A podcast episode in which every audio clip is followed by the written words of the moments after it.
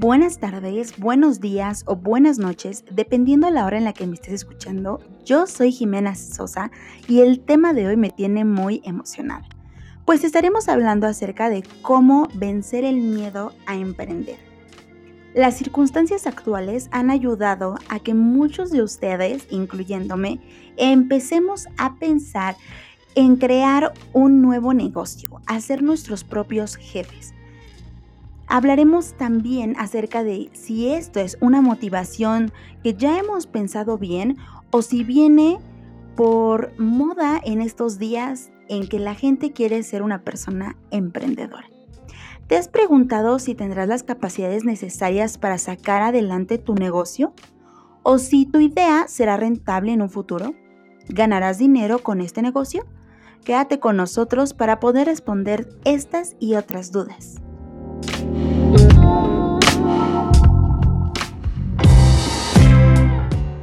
Bienvenidos al episodio 20 de esta primera temporada, ya repito, casi final de temporada. Y aquí en Pensar Bien nos interesa tu bienestar físico, mental, emocional y espiritual. Así que prepárate, porque el tema de hoy te será de gran utilidad. Aquí en Pensar Bien ya nos dimos a la tarea para traerte contenido de calidad y sacar la mejor versión de ti mismo. Para eso, el día de hoy se encuentra con nosotros Larisa Dávila ella es una consultora de negocios internacional que radica en Austin, Texas. Ella tiene un enfoque en micro, pequeñas y medianas empresas con más de 15 años de experiencia. También es conferencista y productora del podcast Estrategia, Negocios y Dinero, con el cual ella ayuda a su comunidad a alcanzar la libertad financiera. Ella tiene una licenciatura de Administración de Empresas de empresas, perdón, con concentración en management de la Universidad de Texas AM International y una certificación como auditoría interna del ISO de Vancouver, Canadá. Como ven, es una mujer muy preparada y está con nosotras para contestar algunas de nuestras preguntas sobre cómo dejar atrás este miedo a emprender, este miedo básicamente al fracaso. Espero que disfruten mucho de esta entrevista, pues Larisa tiene mucho que compartirnos y estoy segura que no solo en este episodio estará con nosotros, pues tiene mucho que compartirnos para poder entender un poco este mundo del emprendedor.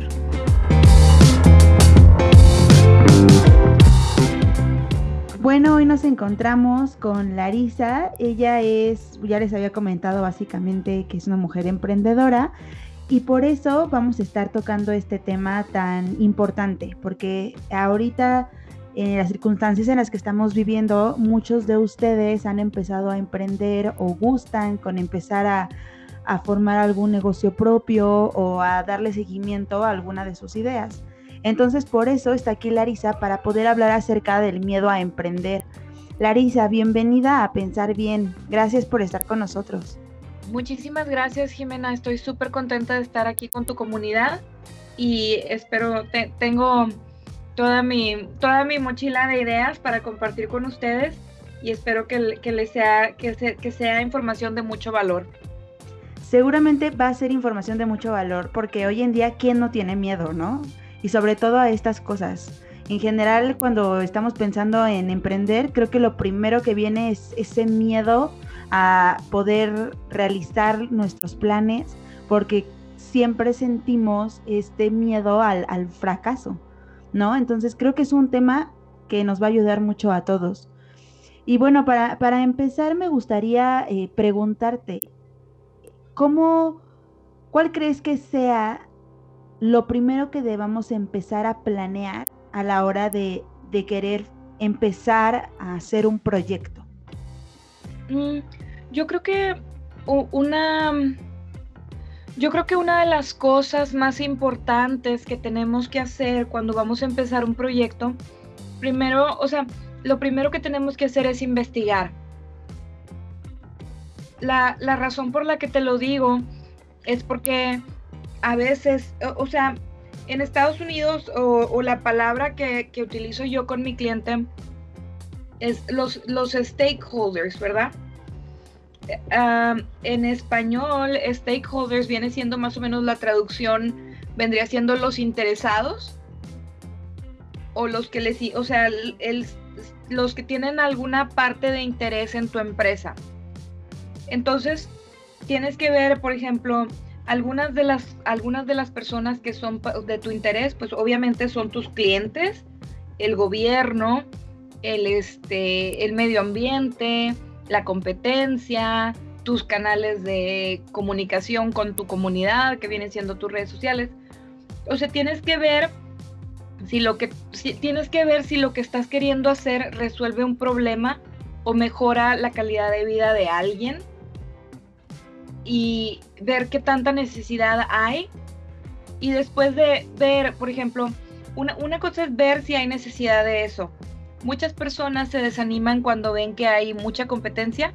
Sin embargo, si es algún producto que ofrece una propuesta diferente, entonces de todos modos hay que emprender, solamente hay que tener cuidado con la cuestión de costos, la cuestión de la, la cuestión de la venta, de, o sea, los precios en el mercado, qué es lo que ofrece tienes que estar bien seguro, tienes que tener toda esta información a la mano, porque si no la tienes a la mano, entonces, por ejemplo, si empiezas tu empresa y estás muy por arriba del mercado, pues no, no vas a funcionar, o si empiezas tu empresa y estás muy por abajo del mercado, entonces vas a estar trabajando en mantenerte ocupada, o sea, no vas a tener un negocio redituable, sino un negocio que es para, para perder tiempo, básicamente.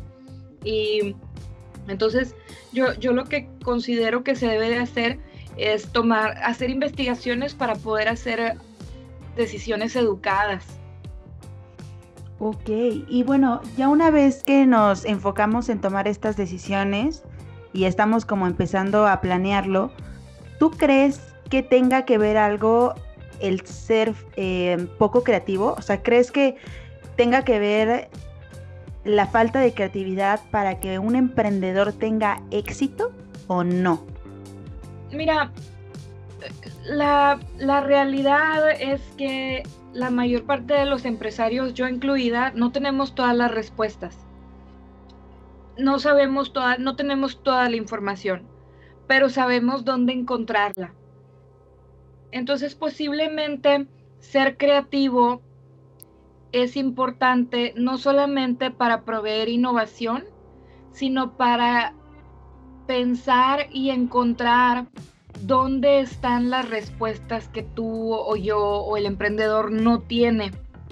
Entonces, de cierta manera debes de ser creativo, sin embargo, no te, o sea, no, no te debes de azotar porque mi producto no es lo suficientemente innovador pero debes de ser creativo para proveer soluciones a los problemas y a los obstáculos que se te van enfrentando.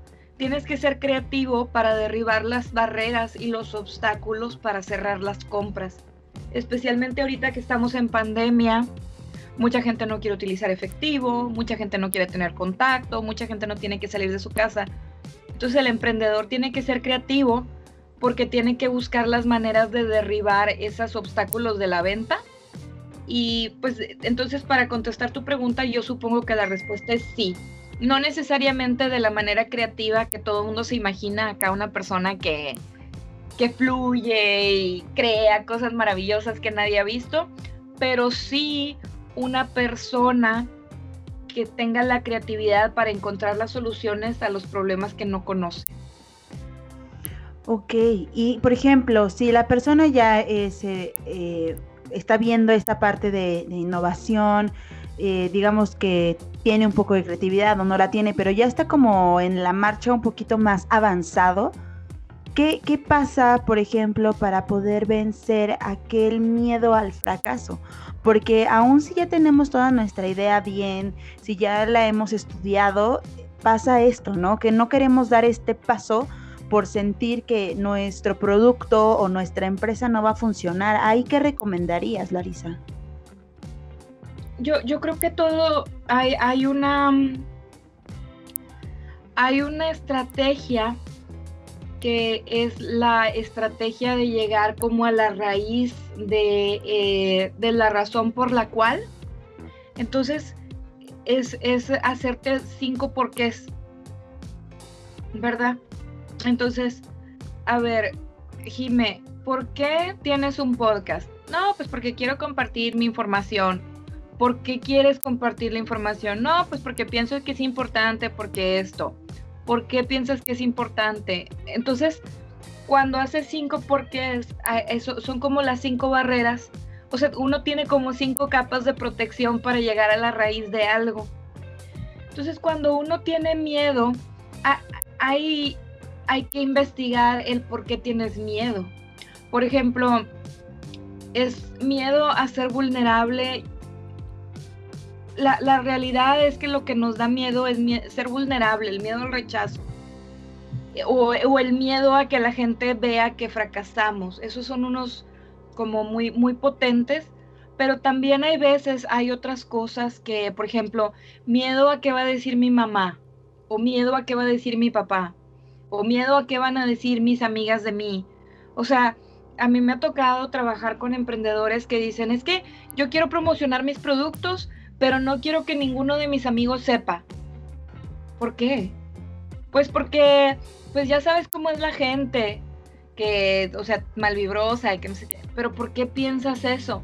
Entonces haz de cuenta que cuando llegas a la raíz de ese miedo, entonces ahora tienes que pensar, bueno, por ejemplo, a mí me ha tocado, me tocó trabajar me ha tocado más de una vez trabajar con personas que quieren hacerlo, pero desde una...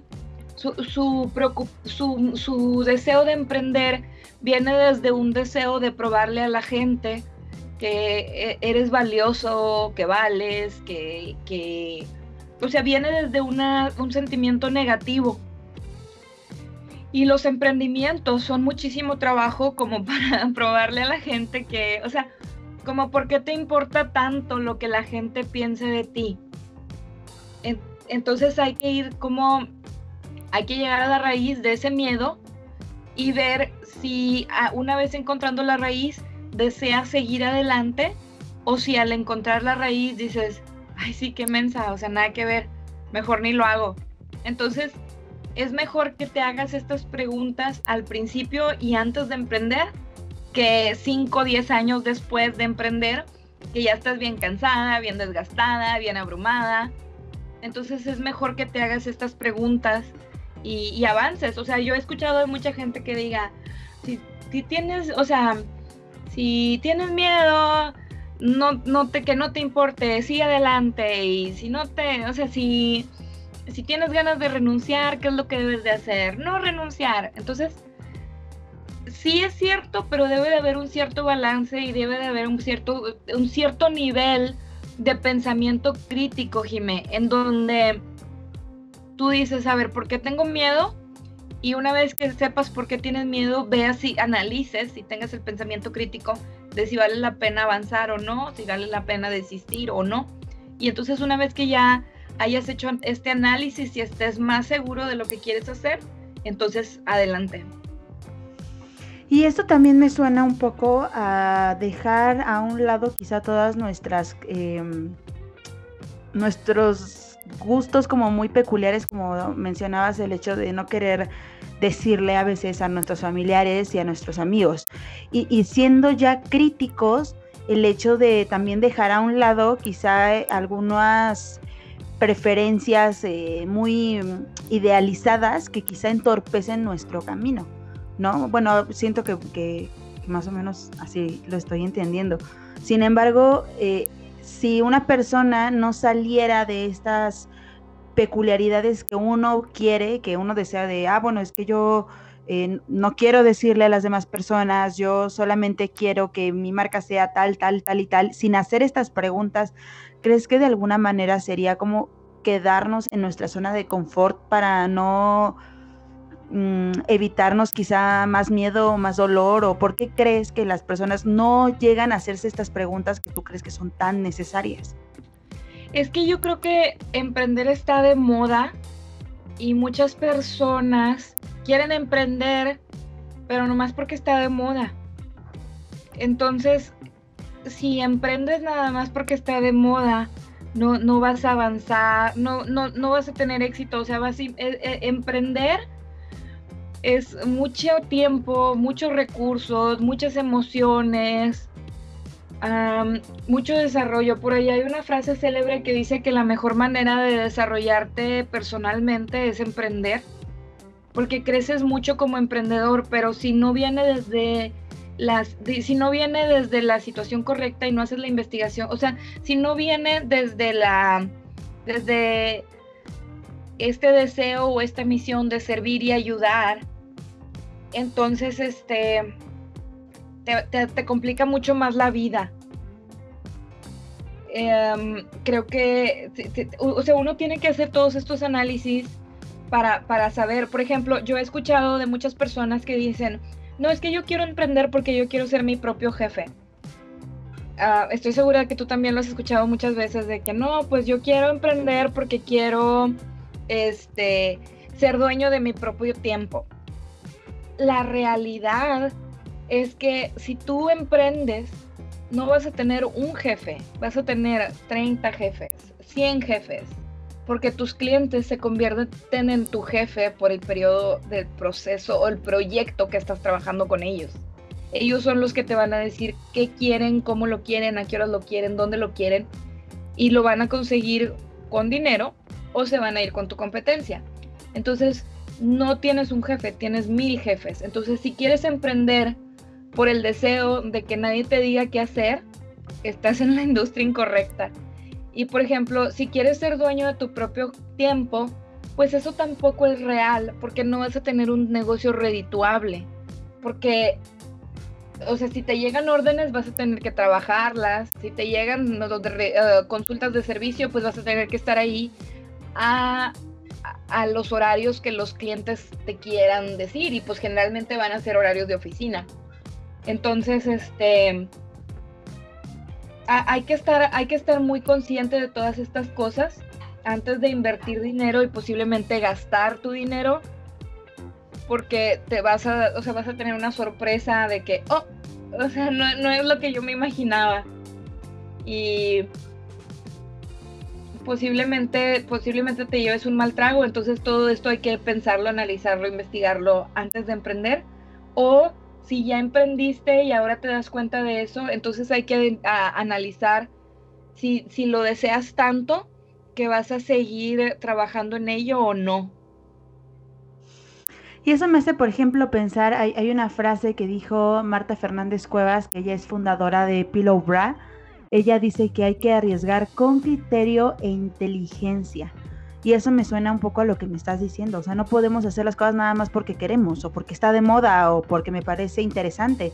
Tenemos que tener toda una estructura detrás para que lo que sea que queramos eh, dar a conocer, emprender, crear, sea algo que ya hayamos eh, hecho todo un análisis para ver si funciona o no funciona. Y ahora, una persona que ya empieza a hacer estas preguntas, que ya se cuestiona, que ve su utilidad de, del producto o de la, de la idea, ¿qué más sigue después de que nos hacemos estas preguntas? Y suponiendo que estas preguntas nos dicen, sí, adelante, sigue, ¿qué sigue? hay que presupuestar.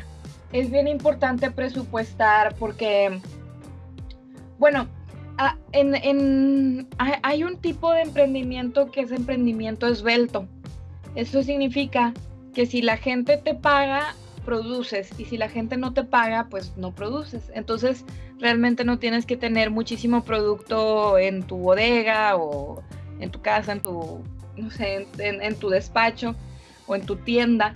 Entonces, las personas que trabajan con emprendimientos esbeltos, pues no tienen que gastar tanto dinero como las personas que tienen que, que, que, que escogen tener inventario en, su, en su bodega, ¿verdad? Estamos hablando de, productos, pero, por ejemplo, este, tienes que ver si vas a comprar un, o sea, si vas a comprar un sitio web, si vas a tener tiempo para estarte publicando en las redes sociales.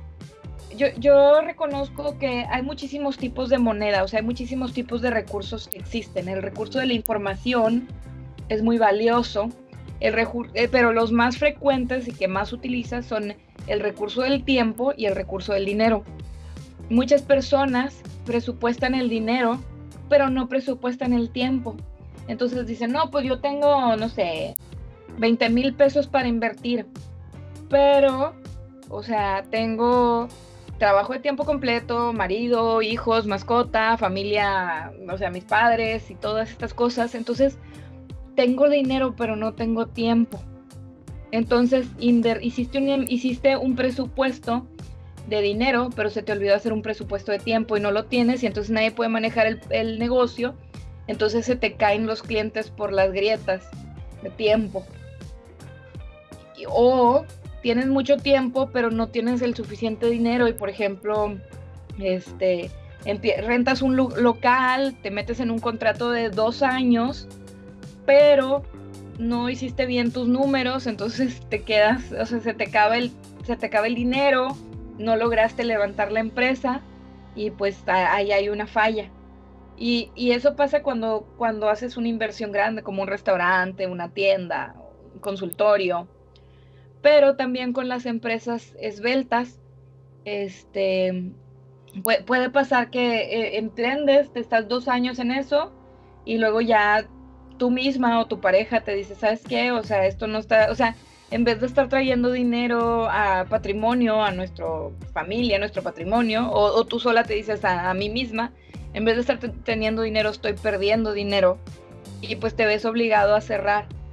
Entonces, si, si ya sabes que quieres hacer un emprendimiento y sabes que lo, que lo quieres hacer, estás, o sea, viene desde el lugar correcto, ya hiciste tu investigación, se requiere, todo lo demás, ahora hay que ver si tienes los recursos de dinero y tiempo para, para hacer que, triunfe. Este, yo creo que ese sería el segundo paso. Y por ejemplo, que es algo que, que yo he pensado, ¿no? Y he escuchado mucho que dicen, ya tengo toda eh, esta parte eh, bien establecida, bien organizada, ya di mi, segundo paso, ya analicé bien qué voy, cómo voy a utilizar mi tiempo, cuánto tiempo voy a gastar y, el dinero que voy a estar invirtiendo. Teniendo estas dos cosas, eh, ¿crees que el hecho de estar pensando en cuándo voy a remunerar todo lo que invertí sea bueno? Me refiero que, por ejemplo, hay personas que en el momento en el que empiezan a, querer empezar un negocio y aunque hayan hecho toda esta investigación, quieren ya empezar luego, luego a recibir ganancias al mes o al momento en el que empiezan su negocio. ¿Cuánto tiempo deberían de estar esperando que esto sea ah, un, em, un, negocio funcional, un negocio que realmente eh, valga la pena? Bueno, mira, yo creo que sí debes de estar recibiendo ganancias. Yo creo que desde el primer mes debes de estar recibiendo, ok, por ejemplo, los restaurantes, vamos a hablar de restaurantes, los restaurantes, desde que tú pones el contrato para comenzar,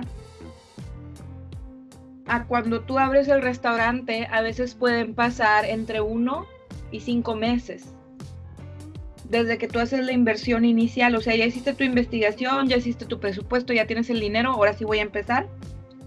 Desde que tú empiezas a que, a que puedes abrir la puerta del restaurante, a veces pasa un mes, a veces pasan cinco meses, seis meses.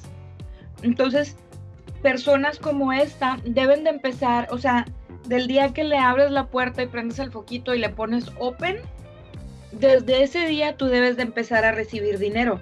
Sin embargo, ese dinero posiblemente no van a ser ganancias, sino va a ser dinero que vas a utilizar para recuperar el dinero que has invertido en los cinco meses anteriores. Desde que tú empiezas a vender, tienes que tener una mentalidad agresiva de que vas a empezar a percibir dinero en el primer mes. Posiblemente no van a ser ganancias porque vas a haber invertido en ello antes de que se me olvide, también quiero decirles que un paso antes de abrir tus puertas, de lo que sea que sea tu negocio, aunque sean puertas virtuales, tienes que hacer una, no, no sé si es asesoría de riesgos, como risk assessment, tienes que valorar cuáles son los riesgos que puedes tener y las maneras de protegerte. Por ejemplo, si vas a proveer servicios de yoga, entonces tienes que tener un pequeño contrato posiblemente en tu sitio web que diga, yo no soy doctora, ni traumatóloga, ni psicóloga, ni psiquiatra, este, usted va a tomar las clases que yo doy bajo su propio riesgo. O si usted decide tomar las clases, pues, o sea, usted es una persona adulta que tiene, ¿sabes cómo? O sea, desde el, antes del día uno que tienes tus puertas abiertas, tienes que haber hecho una asesoría de riesgo y, y tienes que saber cómo te vas a proteger de eso. Y una vez que abres, tienes que tener metas de ventas. Por ejemplo, mi negocio en el primer año va a percibir 20 mil pesos al mes. El segundo año va a percibir 70 mil pesos al mes. El tercer año va a percibir 120 mil pesos al mes. Y después de eso, por los próximos ocho años me voy a quedar en 120 mil pesos al mes porque estoy como... Los negocios tienen etapas de crecimiento y etapas de estabilización. Una vez que llegas a la máxima capacidad de tu empresa para que brinques al siguiente nivel de ganancias, tienes que hacer otro tipo de inversiones. Por ejemplo, tengo que hacer más grande mi restaurante, tengo que hacer más grande mi estudio de yoga, tengo que hacer más grande mi sitio web. Entonces, esos son gastos de, crecer. Entonces, con, con los recursos que tienes, tienes que hacer tus metas de ventas semanales, mensuales. Y si no las haces, Jimé, el problema de muchos emprendedores nuevos, que todavía no son empresarios, sino solamente emprendedores, el problema que tienen es que muchas veces se olvidan de que tienen que este, de que tienen que tener metas de ventas, entonces dicen, no, pues acabo de empezar, ahí voy, ahí voy poco a poquito, pero entonces si tú no te presionas, entonces nunca vas a vender, tiene que haber una meta de ventas mensual y te tienes que presionar para vender, para que hagas tu empresa redituable. Ok, eh, todos los consejos que nos has dado me parecen bastante interesantes. Creo que son pasos que hay que seguir eh, poco a poco, bien pensados, bien planeados, hacernos las preguntas correctas para antes de empezar y ser como más conscientes de lo que estamos haciendo y no hacerlo simplemente porque todo el mundo está empezando a emprender o porque simplemente no quiero tener un jefe. Tener razones claras. Y bueno, como último consejo, ¿tienes algo en especial que le podrías decir a aquellas personas que están empezando con este nuevo plan, con esta nueva idea de querer emprender? ¿Cuál crees que sería tu mejor consejo para estas personas? Mm. Pues yo creo que sería importante tener, buscar, o sea, yo, yo creo que algo muy importante es tener una buena red de apoyo para tu negocio. Entonces, por ejemplo, tienes que tener muchas personas empiezan su, empiezan su negocio y no quieren registrar su nombre porque no quieren gastar dinero o no quieren comprar un contrato porque es una inversión grande o van a hacer una sociedad pero la van a hacer con su hermana y se llevan súper bien y pues para qué hacer contrato. O sea, hagan asesoría, o sea, asesórense con un abogado, asesórense con un contador, asesórense, por ejemplo, yo tengo clientes que vienen a mí y me dicen, oye, pues es que yo quiero empezar a vender, pero realmente lo quiero hacer así por abajo de la mesa, o sea, como no le quiero, no le quiero avisar al gobierno que lo estoy haciendo, y lo que pasa con estas personas es que no, no, o sea, están, desde que están empezando con esa mentalidad, tienen la mentalidad este, de, de no tomar las cosas en serio, ¿verdad? O sea, sus negocios van a batallar más para crecer porque están basados en esconder todo por aquí, esconder todo por acá, nada más voy a aceptar efectivo. Entonces, quieres emprender, pero realmente no quieres emprender. O quieres ganar mucho dinero, pero no quieres invertir en proteger tus, tus finanzas y tu, trabajo. Entonces, si vas, a, si vas a emprender, hazlo profesionalmente. O sea, es como que quiero ir al mar, pero nomás me quiero mojar hasta los tobillos. Entonces, este, pues sean, o sea, si vas al mar, aviéntate, pero aviéntate toda y mojate y disfruta, o sea, disfruta el sol y la playa y la arena y si te llevan las olas, pues que te lleven, pero lo vas a haber disfrutado plenamente. Eso es, esa es una recomendación que yo le doy a los emprendedores, que lo hagan como informada, que tomen decisiones informadas y que, que se lo tomen en serio. Los negocios son muy hermosos y son yo te puedo decir que los negocios que, se hacen bien, o sea, bien informados y con toda la mano, son muy exitosos y son muy bellos y hasta en los momentos difíciles valen la pena, pero es importante la profesionalización absoluta al 100% del negocio. Y, y, de cierta manera, al tú registrarlo y todo lo demás, también tú te presionas a ti mismo en que tienes que recuperar tu inversión y, triunfar. Pues me parece genial. Creo que todos los consejos que nos has dado son muy útiles, son también necesarios y este último que nos diste creo que ha sido de mis favoritos.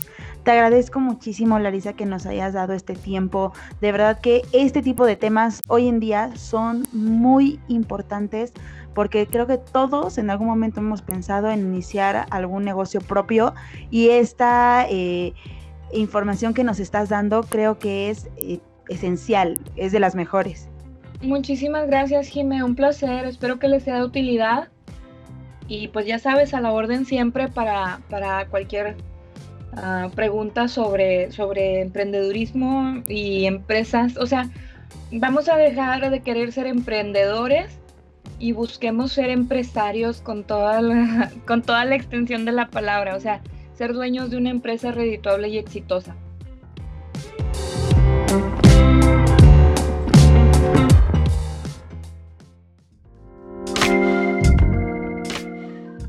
Y bueno, hemos llegado al final de este episodio. Deseo de todo corazón que la entrevista les haya gustado tanto como a mí.